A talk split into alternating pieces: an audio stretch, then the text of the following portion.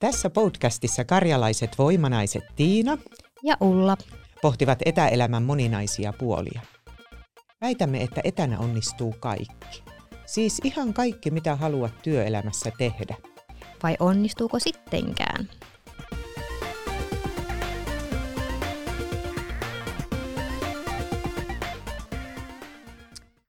Tänään lähdemme purkamaan sellaista hypoteesia, että etätyö kuormittaa enemmän aivoja kuin lähityö. Eli tänään keskustelemme meille kaikille etätyötä tekeville tärkeästä asiasta, eli etätyön kuormituksesta. Siitä, kuinka aivoihin kohdistuva monimuotoinen tietokuormitus on kasvanut kaikkinensa, tieto, on kasvanut kaikkinensa työelämän osaamisen vaatimuksien ja teknologian kehittymisen muutosten myötä. Ja nykyajan tietotyössä korostuvat tiedon käsittelyyn liittyvät monet monet vaatimukset. Et meidän työssä tarvitaan tyypillisesti hyvin paljon huomiokykyä, monisuorittamista, muistia, päätöksentekoa ja ongelmanratkaisua. Jatkuva uuden oppimisen tarve, koskee oman osaamisen päivittämistä sekä uusien työvälineiden ja toimintatapojen haltuunottamista. Ja tällainen työ on meidän aivojen kannalta erittäin kuormittavaa niin lähityössä kuin etenkin etätyöelämässä. Ja näistä asioista me juttelemme tänään kolme otsikon alla, jotka ovat etätyön kuormitus, kognitiivinen kuormitus sekä digihyvinvointi. Ja meillä on tänään vieraana täällä Taru Puukko Reseton Oystä. Tervetuloa Taru mukaan. Ja mä muutamalla sanalla haluan nyt tähän alkuun kuvata Tarua. Että Taru on hurmaava, energinen nuori nainen, joka on erikoistunut tutkimaan työn kuormitukseen ja palautumistekijöihin liittyviä osa-alueita. Ja Tarun työkaluvalikoimassa ovat muun muassa First Beat hyvinvointianalyysi sekä ajattelutyyliteoriaan pohjautuvat luontaiset taipumukset menetelmät. Ja mä kävin, Taru, katsoa vähän tota sun linkkaria ja sieltä poimia, että mitä sun asiakkaat on susta kertoneet. Ei. Ja sieltä löytyi tällaista, että asiakkaasi kuvaavat sua näin, että sä olet määrätietoinen ja ihmisläheinen. Mm-hmm. Ja esille nousivat myös tällaiset adjektiivit kuin tunnollisuus, järjestelmällisyys, ystävällisyys, avoimuus, empaattisuus sekä itsepäisyys. Eli tervetuloa mukaan työhyvinvointiajattelun uudistaja Taru. Miltä nuo äskeiset kuvaukset kuulostivat? No hyvin olet vakoillut ja, ja tota, kyllä varmastikin allekirjoitan kaikki näistä, näistä tota, adjektiiveista, millä, millä mua on kuvattu. Eli mulle tuli jotenkin mieleen ehkä tämmöinen aikanaan tota, minulle – annettu titteli organisaatiokapinallinen, niin se ehkä vähän sen kuvastaa sitten tätä viimeksi mainittua itsepäisyyttä, eli että et semmoinen tietynlainen utelias ja utelias ote ennen mm. kaikkea mm. ehkä itsellä siitä niin kuin tuossa työssä, työn joka osa-alueella aina näkyy, että jotenkin pyrkii miettimään sitä, että hetkinen, että – mitäs tässä on, mitä mä en havaitse, tai mitäs tässä on, että mitä mm. mä en tiedä, tai mistä mä voisin opiskella lisää, tai että mitä mä voitaisiin parantaa. Toi on tosi hyvä, toi organisaatiokapinallinen. Mm. Toivottavasti sekin näkyy siellä LinkedInissä, jos ei vielä, niin kohta. Lisää Täytyy käydä päivittää Joo, kyllä.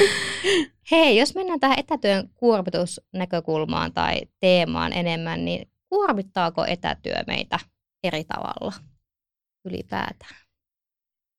Äh, no joo, varmastikin kuormittaa totta kai yleisesti, kun puhutaan kuormituksesta, niin sehän on aina myöskin hirveän henkilökohtainen asia, eli erilaiset ihmiset kuormittuu eri tavalla myöskin samankaltaisessa työssä. Ja mun mielestä tämä asia on niin kuin hyvä ottaa huomioon aina silloin, kun me puhutaan työn kuormituksesta. Puhutaan me sitten siitä etätyöstä tai siitä ihan siitä lähityöstä että et huomioitaisiin aina niin kuin tavallaan myöskin se yksilö siinä, että et, et ei ole semmoista one size fits all tyyppistä ratkaisua. Mutta mut ehkä lähtökohtaisesti kyllä ainakin etätyössä nämä kuormitustekijät on nyt ehkä ollut sellainen, niin kuin Tiinakin tuossa sanoi, että uuden oppiminen meitä kuormittaa, niin etätyön ehkä tämmöiset yleiset käytännöt nyt, kun tähän etämaailmaan ollaan siirrytty ehkä valtavalla tämmöisellä digiloikalla oikeastaan tai etätyöloikalla silloin muutama vuosi sitten, niin, niin tota, totta kai se varmasti niin kuin vaikuttaa siihen, niin kuin, siihen etätyön kuormittavuuteen tai että miten me koetaan siinä sitä kuormitusta että kuormittaako se sitten vähän vai, tai enemmän kuin lähityö tai vähemmän kuin lähityö, niin tämä oli ehkä tämmöinen poliittisesti korrekti vastaus nyt, nyt sit siihen, mutta et, et ehkä siihen ei löydykään semmoista yhtä oikeaa vastausta tai en ainakaan uskalla väittää niin, että, että pommi varmasti tämä on näin tämä asia jotenkin mä ihmettelisin, jos löytyisi. Niin. Mutta mistä voi tietää, että, että on kuormittunut, jos tekee etätöitä? Mitä on semmoisia merkkejä, mitä voi itsessään havainnoida, vaikka onko semmoisia? No on, ja varmastikin paljon. Paljon on sellaisia, että ehkä niin kuin ylipäätään se, että, että mistä niin kuin voi sitä omaa kuormituksen tilaa jollain lailla analysoida ehkä, tai, tai havainnoida omassa niin kuin itsessään sellaisia niin kuin tunnuspiirteitä, niin totta kai se edellyttää aika vahvaa itsetuntemusta. Mutta tietysti ihan just tämmöiset, niin kuin Tiinakin tuossa sanoi, että esimerkiksi muisti liittyy meidän, se on yksi kognitiivinen tavallaan niin kuin toimintakykyä ku, ku, kuvaava tämmöinen niin kuin osa-alue tai, tai toiminto oikeastaan, mitä me tarvitaan. Eli että, niin kuin selkeästi jos huomaa vaikka, että muistaa heikommin asioita, tai vaikka huomaa jotenkin, että joutuu useammin niin kuin palaamaan tavallaan samoihin työtehtäviin, että on tullut niin kuin virheitä tai jotain huolimattomuutta, tämän kaltaisia asioita, niin ehkä niistä voi niin kuin osaltaan jotkut hälytyskellot soida. Toki nämä on siis sellaisia asioita, että siinä vaiheessa, kun ihminen on kuormittuneessa tai stressaantuneessa tilassa, niin, niin kun se havainnointikyky sakkaa, niin sen takia siinä ehkä vähän, vähän voi olla sitten probleemaa siinä niin kuin oman itsensä observoinnissa tietyllä lailla. Mutta kyllä mun mielestä ehkä yleisesti, yleisesti se, että pysähtyy sen äärelle, että hei, et mist, miltä musta tuntuu nyt. Ja että jos tuntuu koko ajan siltä, että tavallaan työt kasaantuu ja sen työn kasaantumisten johdosta niin kuin tietyllä lailla sitten, että tekemätön työhän meitä kuormittaa ja ehkä se työkin kasaantuu vähän sillä lailla herkemmin nyt, kun ollaan siellä etäympäristössä, me ei välttämättä sanota niin herkästi ei asioille tai, tai suhtaudutaan ehkä aika optimistisesti siihen, että no kyllä mä kerken vielä tämän mm. hoitaa ja kyllä mä kerken vielä tämän hoitaa, niin ehkä se, se voisi olla semmoinen yksi elementti, mitä voisi siinä tarkastella siinä omassa arjessa. Musta on hienoa, kun sä sanoit sen, niin kuin se itsetuntemus ja itsensä havainnointi. No entäs mm. sitten nämä eri älykellot, ourasormukset, koska meillähän, mehän voidaan mitata sitä dataa itsestämme todella paljon. Mm.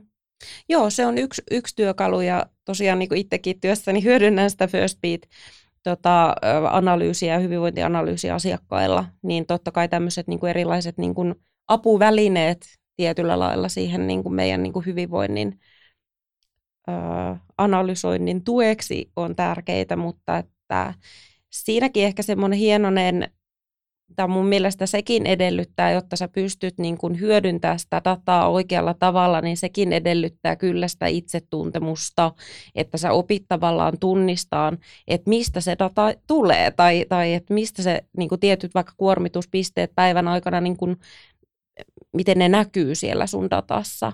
Eli sekin edellyttää kuitenkin aina sit sitä ja, ja sitä niin kuin itsetuntemusta siinä, että miten niin kuin erilaisiin asioihin tai ärsykkeisiin vaikka reagoi siinä päivän aikana. Ja totta kai sitten tämmöiset niin kuin mittaukset ehkä siinä koen, että missä ne on hyviä, niin esimerkiksi pitkittynyt stressi on sellainen, mitä me ei välttämättä niin kuin kauhean helposti havaita, havaita sitten niin kuin meidän tässä päivittäisessä elämässä tai toiminnassa, kun ollaan vaikka niin siinä stressaantuneessa tilassa, mutta sitten esimerkiksi First Beat-mittauksessa, kun mikä analysoi sitä sykevälivaihtelua, niin sit sieltä pystytään esimerkiksi tunnistaa sellaisia niin kuin merkkejä, mitkä sitten indikoi tästä pitkittyneestä stressistä, jolloin niin kuin tietysti hälytyskelloja pitäisi jollain lailla soida tai jotain toimenpiteitä siellä arjessa täytyisi tehdä.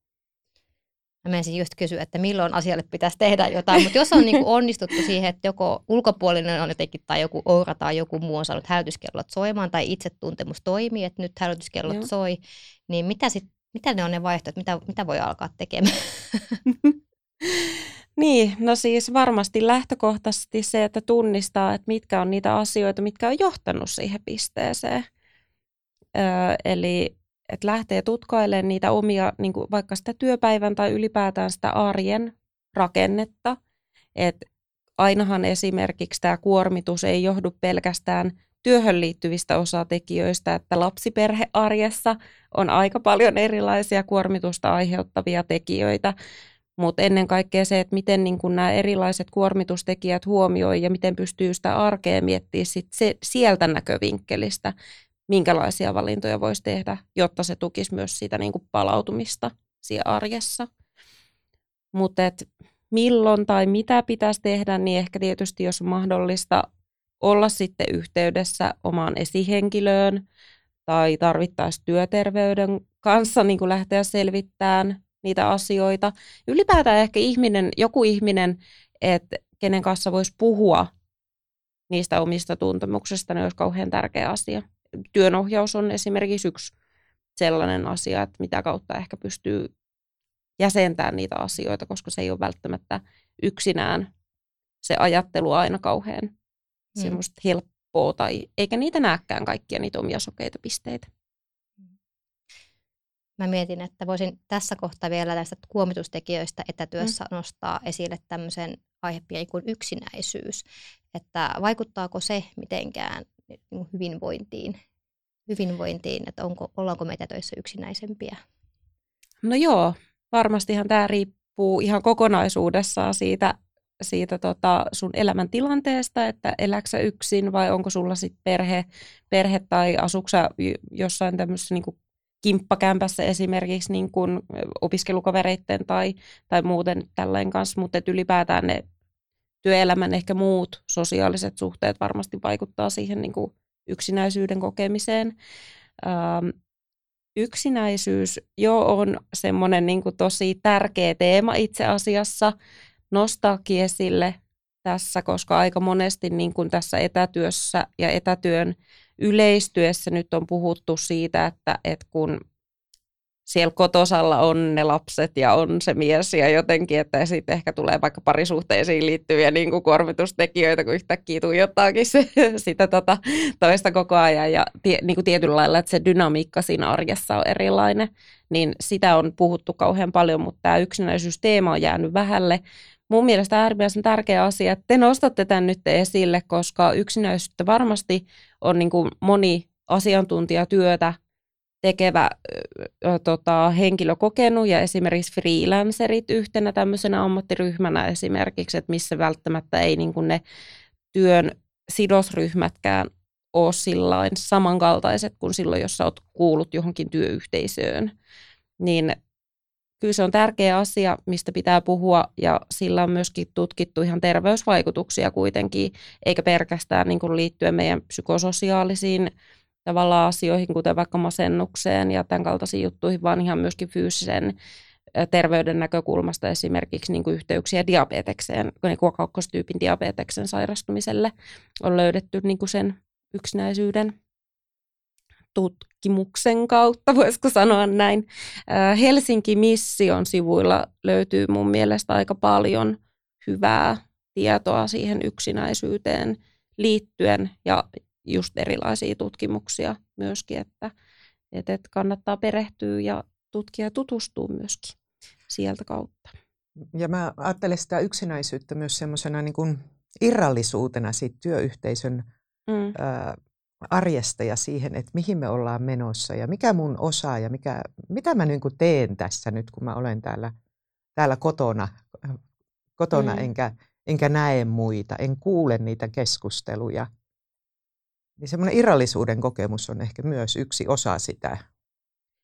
No kyllä, tämä varmasti ja, ja aika paljon tämä ehkä yksinäisyyden huomiointi myöskin liittyy sit siihen etäjohtamiseen, jos puhutaan siitä, että tietenkin niin kuin jokainen ihminen meistä on niin kuin ihminen, johtaja, johtajakin on ihminen, joka sit katsoo ehkä sen oman, niin kuin sieltä omasta lähtökohdastaan tietyllä lailla sit, niin kuin näitä henkilöitä, ketä hänen johdettavinaan on, niin sitten jos se oma lähtökohta siihen on se esimerkiksi se, että ei koe yksinäisyyttä siellä arjessa, mm.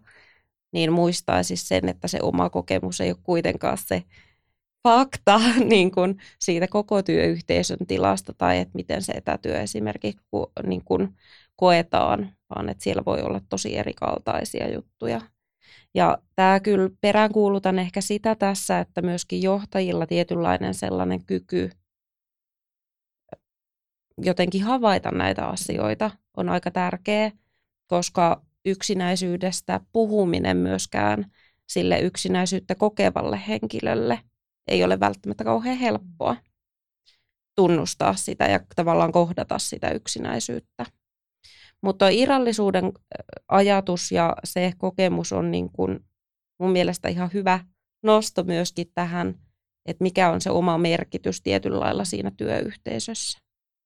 Ja ainakin tietysti ehkä siitä etätyössä monesti se työyhteisön ja, ja tota, ehkä esihenkilöidenkin niin semmoinen tsemppi puuttuu ehkä siitä arjesta.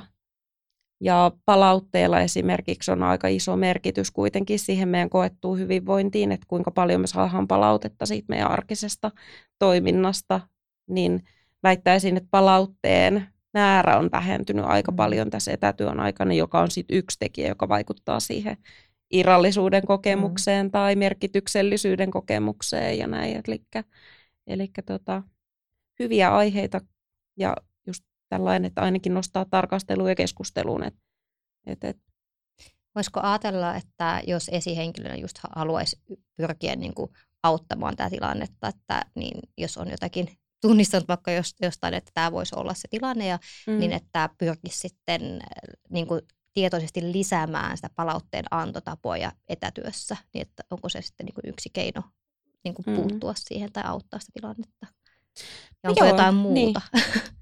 Tässä varmasti siitä vaikuttaa myöskin hyvin paljon tämmöiset niin ehkä siihen työkulttuuriin liittyvät muutkin seikat, että mihin ollaan totuttu tai minkälaiseen keskustelukulttuuriin esimerkiksi siellä yrityksessä on totuttu. Mm. Mutta kyllä lähtökohtaisesti varmastikaan sitä palautetta ei koskaan saa liikaa tai tämä ainakin on semmoinen toistuva teema kyllä tuolla työhyvinvointikyselyitä aika paljon niin kuin nähneenä, niin, niin tota, ei siellä yleensä tule esille, että palautetta saisi liikaa, vaan että kyllä siellä jo lähtökohtaisesti ennen tämmöistä etätyöloikkaakin palautetta on toivottu enemmän, niin, niin sen perusteella ehkä kyllä varmasti sitä on syytä pohtia, että voisiko, mm. voisiko siihen kehittää jotain. Niin kuin.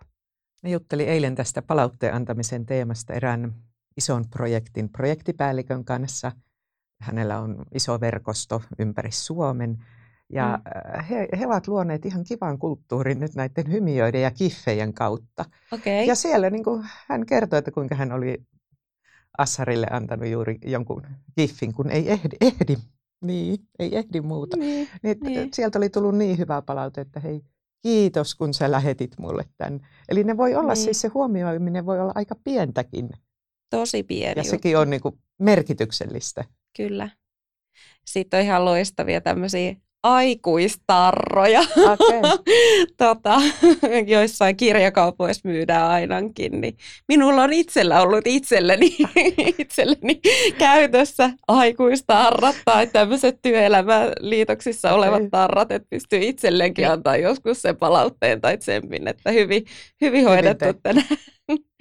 et, et, keinoja varmasti mm. on monia tuommoisia hauskoja huumorin kautta aina se mun mielestä pitää muistaa, että semmoinen nauru ja, nauru ja ilo kuitenkin mm. siinä tekemisessä, omassa tekemisessä, mutta myöskin sitten työkavereiden kanssa tai niiden sidosryhmien kanssa, kenen kanssa tekee, niin ehkä auttaa tähän asiaan. Ja muistaa sen, että ollaan samassa veneessä. Eli vaikka juttelis asiakkaiden kanssa tai, tai muiden niin kuin tämmöisissä työkollektiiveissa, vaikka jos työskennellään niiden ihmisten kanssa, niin ehkä semmoinen tietynlainen inhimillinen suhtautuminen ja semmoinen avoimuus itseltä, niin kuin ehkä niiden haasteiden kanssa, mitä arjessa kohtaa, niin voi monesti laukasta aika hyvän keskustelun sitten jo siinä, siinä niin kuin sidosryhmässä, missä työskentelee. Ja sit sitä kautta ehkä yhdessä voidaan nauraskellakin niille asioille, että, niin, että tämä on niin tätä ihmisyyttä. Ja, ja näin. Nauru tunnetusti tekee hyvää meidän sekä aivoille että, että meidän kropalle ja stressitasojen niin kuin, madaltumiselle niin siinä mielessä. Se on varmasti totta, mutta siirrytään hiukan eteenpäin. Joo. Sä puhut myös kognitiivisesta kuormituksesta. Mitä se oikein on? Hmm. No, kognitiivinen kuormitus tarkoittaa siis ehkä näitä ihmisen tiedon käsit- aivojen tiedon käsittelyyn liittyvien niin kuin, ö, osa-alueiden tai tiedon käsittelyn kuormitusta. Ja mitä niin kuin kognitiivinen toimintakyky tarkoittaa, niin se just tarkoittaa ja liittyy näihin asioihin, kuten tämä päätöksentekokyky, ongelmanratkaisukyky, havainnointikyky, muisti, oppiminen, tämän kaltaiset asiat on vahvasti linkissä siihen. Ja, ja totta kai niin kuin kognitiivinen kuormitus puolestaan sitten, puhutaan meidän aivojen tiedonkäsittelyn kuormituksesta. Siihen vaikuttaa tosi moni osatekijä meidän siellä arjessa. On ehkä keskittynyt kaikista eniten just nimenomaan siihen, että miten meidän niin kuin erilaiset ihmisten erilaisuus, että puhutaan niin kuin persoonallisuuden osatekijöistä vaikuttaa siihen, ja miten nämä meidän niin kuin fysiologiset ää, ominaisuudet ja terveys, esimerkiksi se stressinsietokyky sitten First Beatin niin kuin kautta tulee, tulee niin kuin työkalut siihen puoleen, että kuinka, kuinka sitä pystytään siihen peilaamaan, mutta yhtenä isona osa-alueena siihen vaikuttaa työ, eli työn määrä, laatu ja se niin kuin, työympäristö, niin nämä kolme on oikeastaan niitä osa-alueita, mihin mä kaikista eniten olen perehtynyt, perehtynyt siinä. Mutta sitä kognitiivisella kuormituksella tarkoitetaan siis, että, että mitkä tavallaan näistä niin kuin kuormitukseen liittyvistä osatekijöistä, minkälaisia muutoksia siellä on, no miten se heijastuu sitten näihin, tähän meidän kognitiiviseen toimintakykyyn. Otetaan vielä toinen, toinen termi tähän seuraavaksi alkuun, että tuota, mitä sitten kognitiivinen ergonomia oikein tarkoittaa? No kognitiivinen ergonomia sitten puolestaan tarkoittaa sitä, että me pystyttäisiin suunnittelemaan sitä meidän työtä, ihan niin kuin työvälineet ja työympäristö huomioiden sillä lailla, että nämä ottaisi huomioon nämä meidän kognitiivisen niin kuin kyvyn ehkä rajoitteet myöskin paremmin. Me tiedetään, että ihmisten aivoja ei ole suunniteltu multitaskäämiseen ja, ja että meillä on niin työmuistissa esimerkiksi mahdollista noin Tästä on eri, hieman erikaltaisia tutkimuksia, mutta noin ehkä viittävyä seitsemän asiaa samanaikaisesti niin kuin työstää. Eli niin kuin nämä tietyt rajoitteet meillä on niin kuin olemassa, niin jotta nämä pystyttäisiin huomioimaan sitten siinä työn suunnittelussa, niin sitä sillä kognitiivisella ergonomialla tarkoitetaan. Miten vaikeaa näiden kahden termin toteutuminen hyvin on sitten etätyössä? Hmm. No, kaikkihan lähtee ylipäätään siitä tiedostamisesta liikenteeseen, eli että ylipäätään osataan tunnistaa niitä asioita, että mitkä siellä etätyössä kuormittaa. Öö, on mahdollista, ja sitä mun mielestä niin kuin pitäisi miettiä sieltä ehkä niin kuin yksilön näkökulmasta, mutta myöskin sitten ää, sieltä organisaation näkökulmasta ja tietyllä lailla muistaa aina se, että kun me kehit, mä sanonkin aina näin, tämä on mun huoneentaululausahdus, että, että kun me kehitetään ihmisiä, niin meidän tulee huomioida prosessit, mutta silloin kun kehitetään prosesseja, me pitää aina muistaa ne ihmiset. Eli että jos me tehdään organisaation tasolla päätöksiä esimerkiksi, hankitaan vaikka jotain uusia järjestelmiä. Ja järjestelmät on yksi niin kuin iso osa tavallaan siitä päivittäisestä kuormituksesta, mikä meille tulee, ja etätyön seurauksena nämä järjestelmät nyt on ehkä hieman lisääntyneet, mutta et aina muistettaisiin miettiä sitä kokonaiskuvaa silloin, kun jotain lähdetään tekemään tai jo, jonkunnäköisiä liiketoiminnallisia tavoitteita organisaatiossa lähdetään tavoittelemaan, millä keinoilla sinne mennään, että mikä on se vaikutus ihan sinne loppukäyttäjälle. Ja ehkä tehdä jopa semmoista käyttäjäryhmäanalyysiä sieltä, että miten voidaan niin kuin ennakoida niin sitä kognitiivista kuormitusta siellä niin kuin työssä. Ja sitten toisaalta myöskin taas sit sen yksilön näkökulmasta voi tarkastella niin kuin sitä omaa toimintaa, työpäivän rytmitystä, riittävää tauotusta ja ehkä ennen kaikkea se, että missä, että jos on mahdollisuutta siihen työn sisältöön vaikuttaa, niin katsoisi, että missä kohtaa työviikkoa tai työpäivää tekee ne itselleen ei niin mieluisat tehtävät ja missä kohtaa vaikka työpäivän aikana tekee niitä kive, kivempiä työtehtäviä, koska silloin kun me pystytään sisällyttää sinne meidän työpäivän sellaisia asioita, minkä tekemistä me oikeasti nautitaan ja muuta, niin todennäköisesti on meille kuitenkin sitä energisoivaa ja saadaan semmoista niin kuin positiivista virtaa ja ehkä palaudutaankin myös sitä tehdessä. Kuinka sä itse huolehdit sun kognitiivisen kuormituksen määrästä? Onko sulla jotakin työkaluja käytössä? Hmm. No ehkä just enemmän itse pyrin miettimään sen kautta, että, että minkälaisia työtehtäviä mä minäkin viikonpäivänä teen ja ylipäätään mä mietin sitä työpäivän rakennetta sillä lailla, että missä vaiheessa mä minkäkin tehtävän teen. Mm. Ja sitten yksi sellainen asia, tuon kalenteroinnin, kalenteroinnin tota, käyttö on muuten yksi sellainen tärkeä asia, eli ehkä tässä kaikessa etätyössä ainakin oma kokemukseni on se, että semmoinen silpun määrä on lisääntynyt ja se dokumentaation merkitys on entisestään korostunut, niin sille pitää varata ehkä hieman jopa enemmän niin kuin siellä työpäivissä sitä aikaa. Ja se on ehkä tullut semmoisen kantapää, kantapääkoulun kautta itselle myöskin tässä, mutta et ymmärtää jättää sinne päiviin riittävästi luppoaikaa, niin sillä pystyy ehkä handlaamaan sit sitä kokonaiskuormitusta siinä, siinä työarjessa ja arjessa muutenkin. Miten Ulla tämä sulla toteutuu? No mä menisin just kertoa tämmöisen huonon esimerkin, mitä kaikkea kokeiluja mä oon tehnyt. Mutta tähän vähän niin kuin tuntuu, että on vallallaan tällä hetkellä tämmöinen, että kokeilkaa hei kaikki tämmöistä, että laittakaa kaikki oikeat tehtävänne sinne kalenteriin. Että voitte mm-hmm. merkata vaikka tapaamista eri värillä ja sitten ne tehtävät eri värillä, että oksotte oikeasti ne, missä pitää olla ikään kuin paikan päällä mm. tai mitä ikinä, tai etänä Skypessä tai, mm. tai Teamsissa tai missä ikinä, mutta tota, mä sitten on kokeillut tätä, että laittanut ihan tehtäviä kalentereen ja mä huomaan vaan, että en mä oikeasti sitten kuitenkaan tee niitä tehtäviä, vaikka mä oon laittanut siihen kalenteriin siihen aikaan, että ne että mä, mä en niin kuin osaa itseäni laittaa ruotuun niin sanotusti niin. kalenterillista, se ei ainakaan mulle toimi. Niin musta niin kuin, se vaikuttaa tosi hyvältä idealta, että la, oikeasti varaa kalenteriin sen tehtävälle sen ajan, mitä vielä kuvitteleekin, että se vielä vie, mutta niin. se ei vaan jotenkin itselleni toimi, mutta ilmeisesti monille toimii. Hmm, toi onkin mielenkiintoinen asia. Ja, joo, ja toisaalta liittyykö se sitten ehkä enemmän siihen niin kuin yleiseen vireystilaan? Koska mm. kyllä mä esimerkiksi, ja nyt puhutaan nyt näistä, niin kuin, että miten me koetaan sitä kuormitusta, että se on myös aina subjektiivinen kokemus. Mm. Mulle, siis silloin kun mulla jää nämä tämmöiset tehtävät asiat, tai varsinkin vähän ne ei-kivemmat tehtävät asiat, niin kuin, että jos ne jää hoitamatta tai mä koen, että mun on jotenkin hankala orientoitua, niin se on mulle yksi ehkä semmoinen hiljainen signaali tietyllä lailla siitä, siitä, että nyt mä en ole levännyt riittävästi tai mä en ole palautunut riittävästi. Eli, eli silloin, kun sitä omaa keskittymistä niin kuin pitäisi johtaa, niin se voi tuntua niin kuin haastavammalta. Hei, ja nyt mulle tuli tässä samalla mieleen tästä oman työn johtamisen kuormittavuudesta, että siitä ei ehkä puhuta tarpeeksi. Ja ihmiset mm. kokee sen myöskin tosi eri tavalla etätöissä.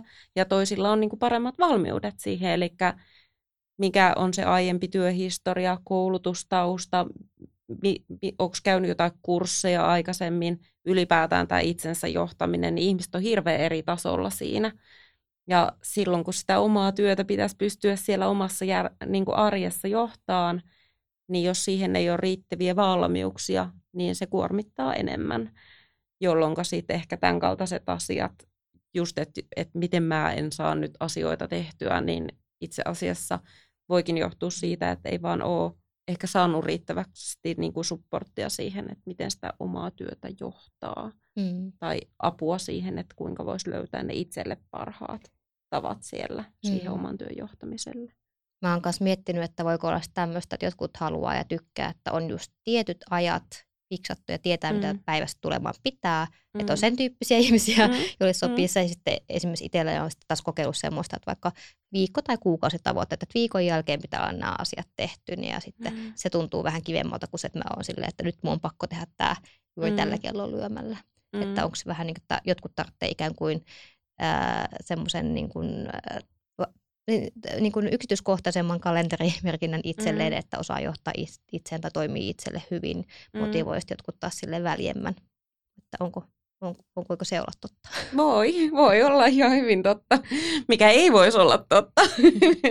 meitä on varmasti just niin monta erilaista ihmistä kuin, kuin, mm. niin kuin mitä meitä on ja erilaisia niin kuin tapoja. Ja kyllä mä oon huomannut sen joskus kans itsellä myöskin semmoinen, en ole pitänyt itseäni semmoisena tydy-lista ihmisenä, että se on mulle ollut sellainen, että mulla pitäisi olla semmoinen riittävä vapaus aina, kun on riittävä vapaus valita, niin kuin, että koska se jonkun tietyn tehtävän suorittaa, niin se toimii mulle paremmin. Ja kanssa ehkä tuommoinen viikkosysteemi kuin sitten semmoiset päivittäiset asiat.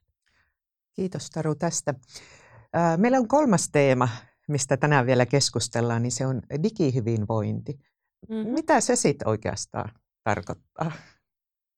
Hmm, valtavan laaja käsite ja tällehän ei varmaan oikein se, tai siis voi olla ihan virallisia määrittelyitäkin, mutta ää, aika muuttuvia määrittelyitä on. Ja ne määrittelyt, mihin itse olen törmännyt, niin pääsääntöisesti koskettaa jotenkin sitä, että kuinka me voidaan säännöstellä meidän ruutuaikaa ja miettiä ehkä niitä sovellusten ilmoituksia, että onko ne päällä vai pois ja ylipäätään sitä, että miten paljon me ollaan siinä päivittäin siinä ruudun äärellä, niin tämä on mun havainto siis, että ja yleisesti niin kuin digihyvinvointi mielletään siihen, että älä ole somessa niin paljon, niin sitten se on niin kuin digihyvinvointia, mutta minä kyseenalaistan tämän nyt organisaatiokapinallisena ja, ja tota, itse asiassa tuon tähän keskusteluun mukaan nyt on teknostressitermin.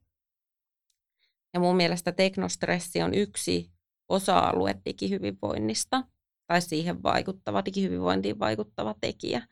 Eli mun mielestä digihyvinvointi ei tarkoita pelkästään sitä, että ei olla siellä laitteilla niin paljon tai ruutujen ääressä niin paljon, vaan juurikin se tarkoittaa myöskin ehkä sit sitä, että miten me mietitään sitä digitalisaatioa sieltä meidän organisaation kehittämisen näkövinkkelistä ja pystytään ennakoimaan sen digitalisaation vaikutuksia kuormituspisteisiin siellä eri, eri tota prosesseissa ja että miten ne heijastuu sinne ihmisiin, niin laajentaisin siis sitä käsitettä siitä, että on yksilön vastuu tietenkin ja ehkä yksilön niin ne keinot, puhutaan tämmöistä coping methods, mm, stressin sietokyky tai käsittelykeino suomeksi, niin, niin tota, sen lisäksi sitä pitäisi tarkastella jälleen kerran sieltä organisaation näkökulmasta.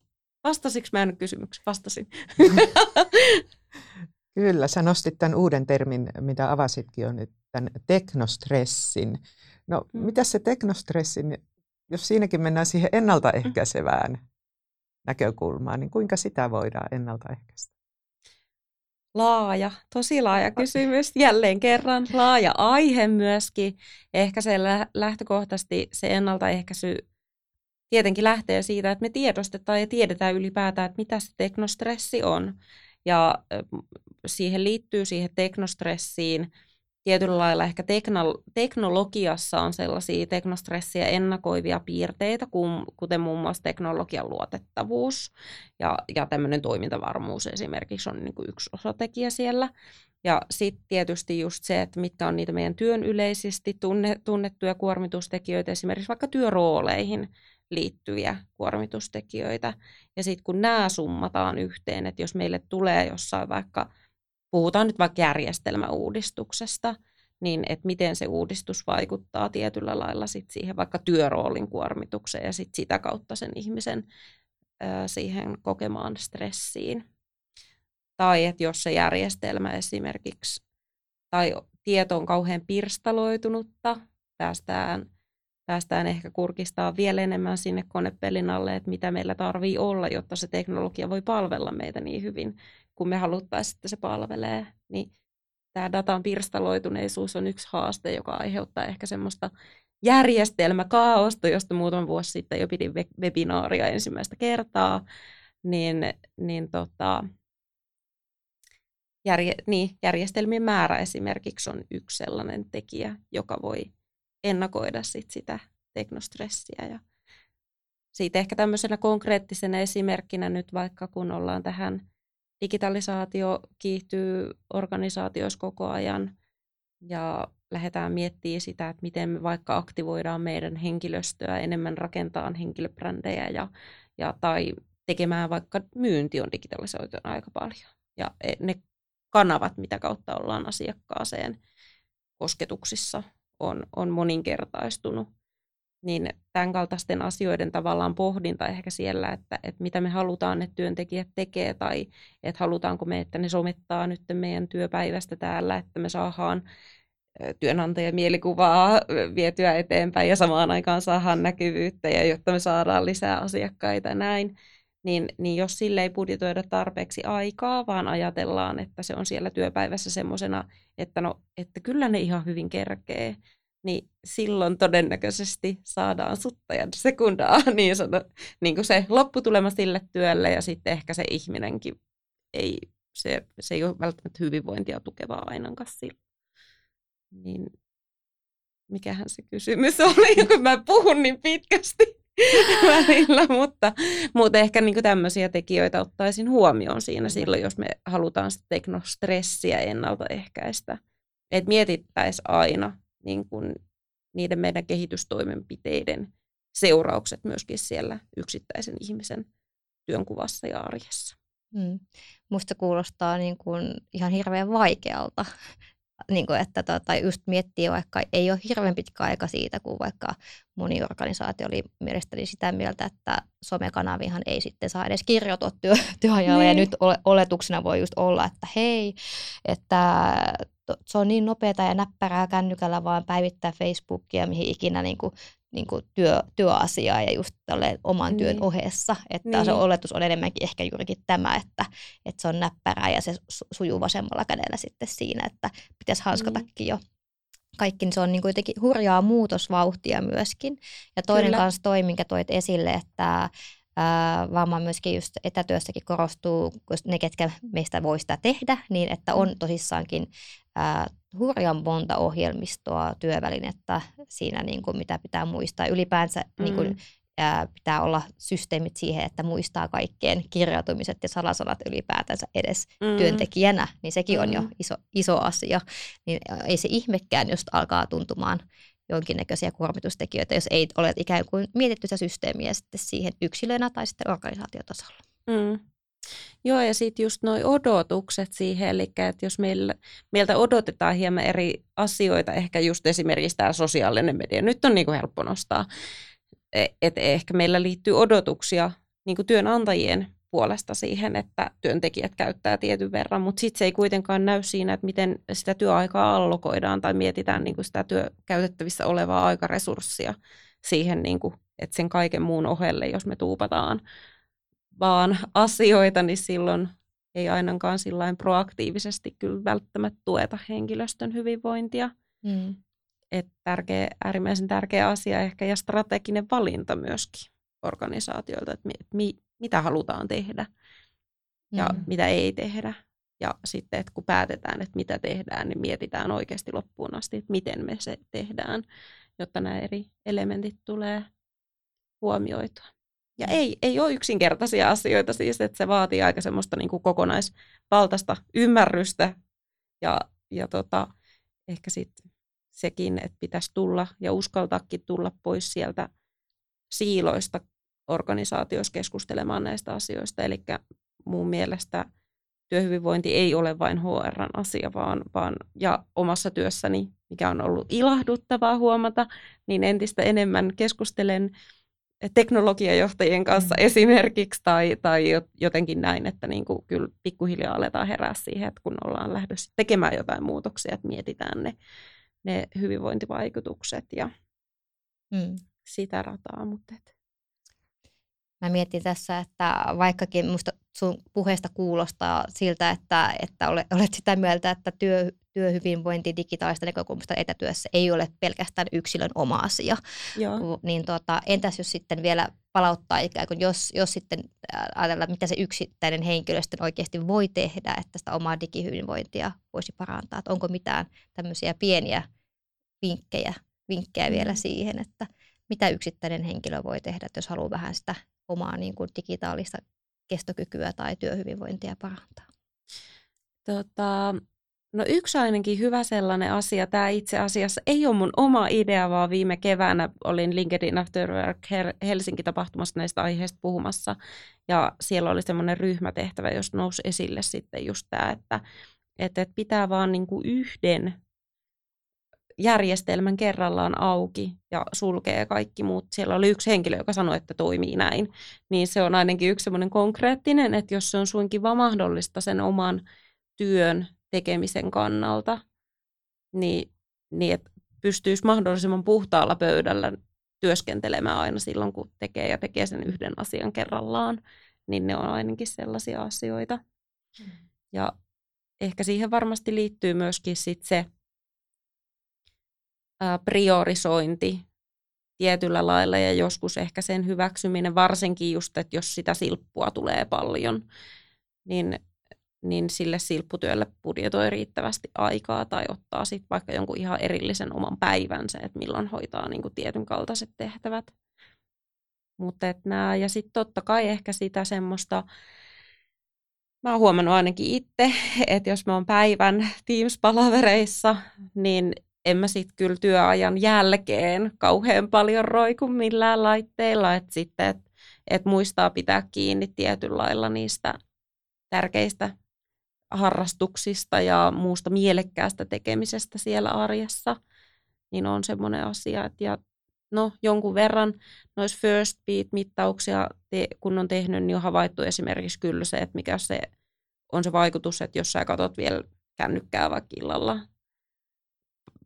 kun meet nukkumaan just siinä sängyssä vielä selailet sitä, niin se vaikuttaa siihen ainakin joilla ihmisillä nyt en ihan pysty yleistään, y- yleistään kuitenkin, että kaikilla, mutta että tämmöisiä havaintoja on tullut, niin vaikuttaa siihen, että koska kuinka nopeasti tavallaan sä pääst palauttavaan uneen. Et ehkä sitä kannattaa pohtia kyllä, että et optimoisi sitä omaa uniaikaa ja sitä unen laatua sillä, että vähän käy sitä keskustelua myöskin siitä, että milloin, milloin ruutuaika on niin kuin sen päivän osalta täynnä. Ja tässäkin varmaan semmoinen niin armollisuus itseä kohtaan, että aloittaa mm. jostakin. Mm, Ei joo. yritä kaikkia muutoksia tehdä kerralla, kerralla mm. vaan joku juttu. Niin. Ja katsoa, että toimiiko se mulle, ja sitten ottaa seuraava askeleen. Ja ehkä niiden omien niin kuin, rutiinien uudelleen rakentaminen tässä kohtaa on se sellainen asia, että mihin kiinnittäisin huomiota. Et varsinkin tämmöinen tilanne, kun meillä on ollut, että tulee paljon uutta kerralla ja joutuu opetella uusia toimintamallia, joutuu opetella johtaa itseään ja sitten on kaikki nämä digihärpäkkeet ja kaiken maailman mahdolliset muut, niin, niin just tämä, että ottaa yhden asian kerralla ja malttaa rakentaa siitä rutiini. Noin keskimäärin varmaan kuukauden verran menee siinä, kun sä opettelet sen tietyn asian, että antaa sitä aikaa itselleen sen asian oppimiseen silloin, kun jotain lähtee tekemään, eikä vedä heti niitä johtopäätöksiä, että ei tämä toimi mulle, mm, kun mä, mä yhden päivän kokeilin ja ei toimi, niin, niin muistaa sitten senkin. Mä haluaisin Taru kysyä sulta yhtä asiaa vielä tässä, mm. että mä tiedän, että sulla oli semmoinen vähän pitempi sometauko. Mm. Niin mikä siellä oli vaikka se tärkein asia, mikä sulle nousi? Mihin se vaikutti?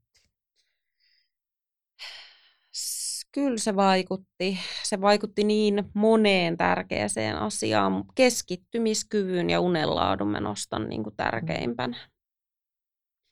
Et pidin tosiaan viisi viikkoa 2018 vuonna jo ennen kaikkia koronoita ja muita, niin tota, pidin viisi viikkoa täyttä some-hiljaisuutta – ja priorisoin sen siitä syystä, että oma työkalenteri oli niin täynnä. Että sitten mä päätin, että nyt mä oon, että jostain pitää karsia ja uni ja liikunta ja hyvä ruoka ei ollut, mistä lähdettiin karsimaan, niin sitten se oli se.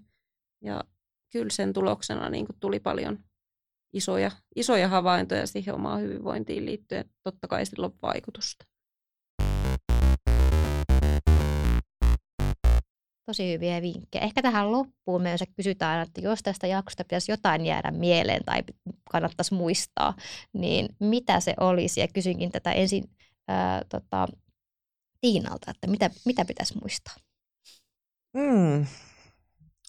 No mä sanon ihan alkuun, että mä toivon, että me voidaan tehdä tästä vielä toinen jakso ja syveltyä vaikka tuohon teknostressiin. Se avasi itsellä nyt niin monta asiaa. Mutta mitä Joo. pitäisi jäädä tästä nyt muistiin? Se, että kuuntele itseäsi. Pysähdy. Pysähdy sen oman itsesi äärelle. Ja Ja, ja siis kokeile niitä muutoksia yhtä asiaa kerrallaan. Ja niin kuin sä hyvin sanoit, että älä päivän tai kahden jälkeen sano, että hei, tämä ei toiminutkaan mulle. Mm. Et ehkä nämä on nyt mulle sellaisia pysähtymisen paikkoja. Hyvä mä ehkä tässä kohtaa nostan, tai ota, sanon, että voisin ottaa kokeiluun käyttöön tuon vinkin, että kokeilen yhtä ohjelmaa kerralla. että os, pystynkö siihen nimimerkillä ehkä 20 aina välisivua tai ohjelmaa auki yhtä aikaa, niin kokeilen sitä. Ja ylipäätänsä mä oon jotenkin hämmentynyt kaikista näistä termeistä kanssa ja yritän niin kuin, ottaa sisään tätä tietoa ja mietin, että musta tuntuu kanssa, että palataan näihin aihepiireisiin kyllä vielä, mutta mitä Taro sanoi, mitä tässä pitäisi nyt jäädä käteen tai muistaa, jos, jos pitäisi tiivistää yhteen asiaan?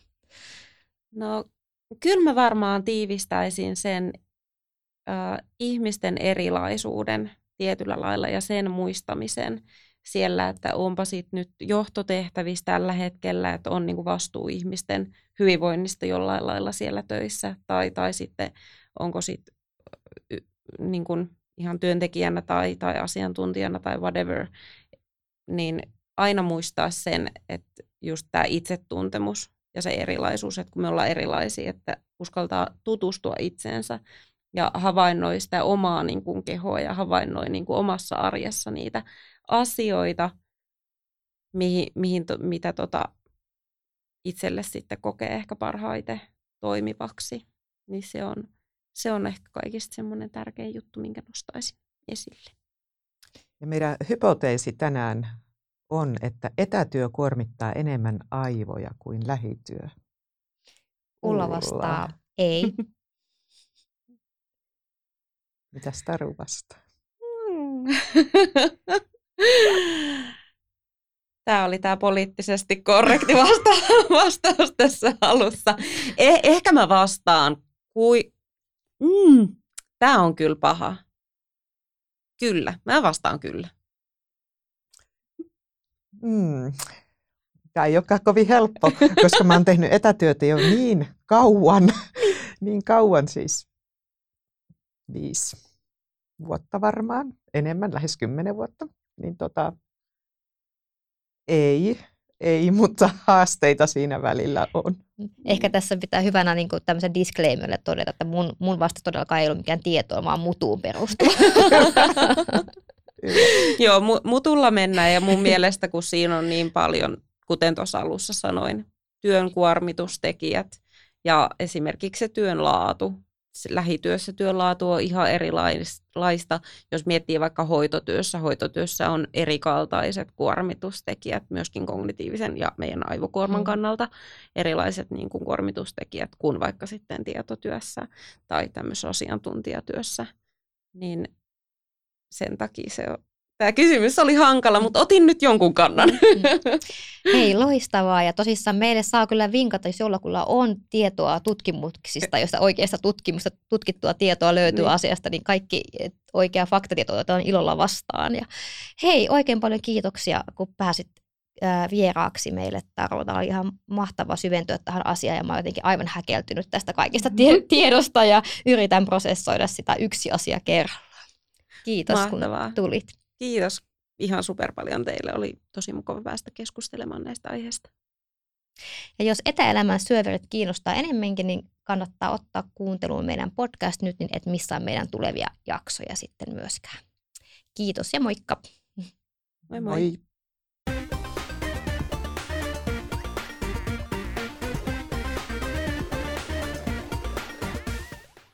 Tämän jakson on tuottanut Bluescreen 404 Studio Tampereella. Jos haluat tehdä oman podcastisi, suuntaa osoitteeseen www.bluescreen404.com ja laita viestiä.